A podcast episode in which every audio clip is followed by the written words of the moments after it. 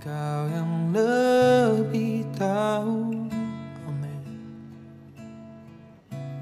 Cara untuk membuka jalanku. Engkau yang lebih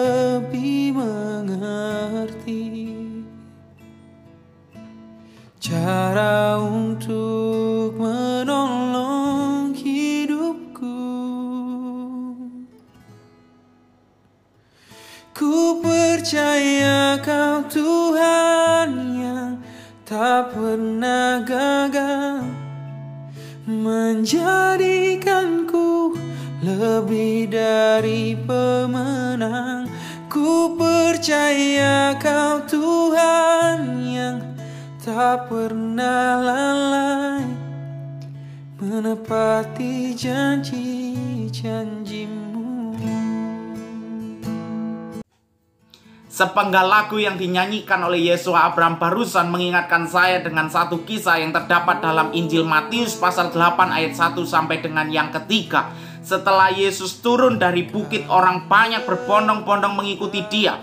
Maka datanglah seorang yang sakit kusta kepadanya lalu sujud menyembah dia dan berkata, Tuhan jika Tuhan mau Tuhan dapat mentahirkan aku. Perhatikan pada bagian selanjutnya saudara-saudara. Lalu Yesus mengulurkan tangannya menjama orang itu dan berkata, Aku mau, jadilah engkau tahir. Seketika itu juga tahirlah orang itu dari kustanya. Saudara-saudara dikasih Tuhan, mengapa saya mengajak saudara melihat pada bagian ini di mana Yesus mengulurkan tangan dan menjamah orang kusta tadi. Saudara dalam pikiran orang Yahudi, dalam keyakinan orang Yahudi, orang yang sakit kusta adalah orang-orang yang dikutuk. Selain juga karena penyakit kusta adalah penyakit yang menular. Jadi orang yang sakit kusta bukan hanya menderita sakit secara fisik, tetapi juga psikis. Dan di sini di saat orang lain menjauhi orang kusta ini, di saat orang lain mengacuhkan orang kusta ini, di saat orang lain tidak mempedulikan orang kusta ini karena memang orang kusta ini dianggap sebagai orang yang dikutuk, Yesus mendatangi dia, mengulurkan tangannya, dan menjamah dia.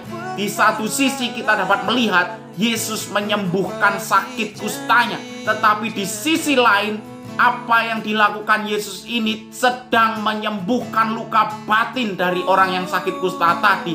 Yesus paling mengerti apa yang dibutuhkannya dan mungkin saat apa yang dilakukan Yesus tidak menyembuhkan sakit kustanya, akan tetapi sentuhan Yesus ini membuat orang kusta tadi lebih merasa terpulihkan karena ada orang yang menerima dia, ada orang yang mendukung dia, ada orang yang mau memperhatikan dia.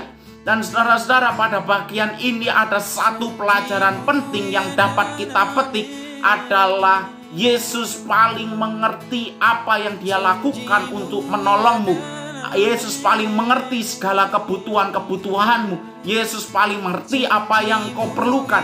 Bahkan sekalipun ketika engkau tidak mengatakannya kepada orang lain, Yesus tahu itu. Dan dalam kesempatan ini, saudara-saudara yang kasih Tuhan, saya rindu mendoakan saudara. Oleh karena itu, buka hatimu untuk Yesus. Percayai dia.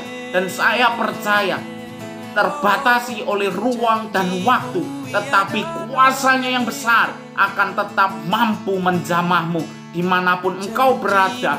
Kuasa Tuhan dapat menjamahmu. Buka hatimu, percayai dia dan terima dia saat ini. Mari kita berdoa.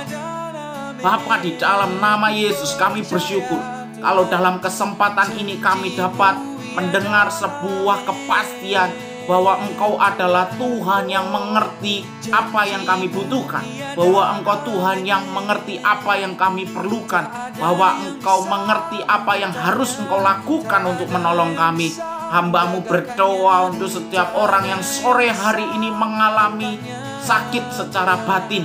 Mereka mengalami kepahitan, mungkin oleh karena keadaan-keadaan tertentu, peristiwa-peristiwa tertentu di masa lalu yang pernah mereka alami keadaan-keadaan uh, di mana mereka selalu terbayang-bayang oleh keadaan itu dan mereka akhirnya jatuh kembali dalam luka batin mereka. atau mungkin oleh karena orang-orang terdekat mereka menyakiti mereka, mungkin orang tua mereka, mungkin sahabat mereka, mungkin teman mereka, mungkin pasangan hidup mereka pernah mengecewakan. Akan tetapi sore hari ini Tuhan, Engkau tahu apa yang Kau harus lakukan untuk membebat luka batin kami. Dan kami percaya terbatasi ruang dan waktu tetapi kuasamu tidak terbatas untuk menjamah kami, memulihkan kami, membebat hati kami yang luka dan menjadikannya tahir untuk selama-lamanya. Hambamu berdoa sore hari ini Kiranya tanganmu yang penuh belas kasihan itu menyentuh dan menjamah kami di mana pun kami berada sore hari ini. Dan Tuhan Yesus hambamu pun berdoa untuk setiap yang sakit pada sore hari ini hamba percaya tanganmu pun lebih dari segala sakit penyakit kami. Kami terbatas dengan apa yang kami lakukan, tetapi tanganmu tidak terbatas.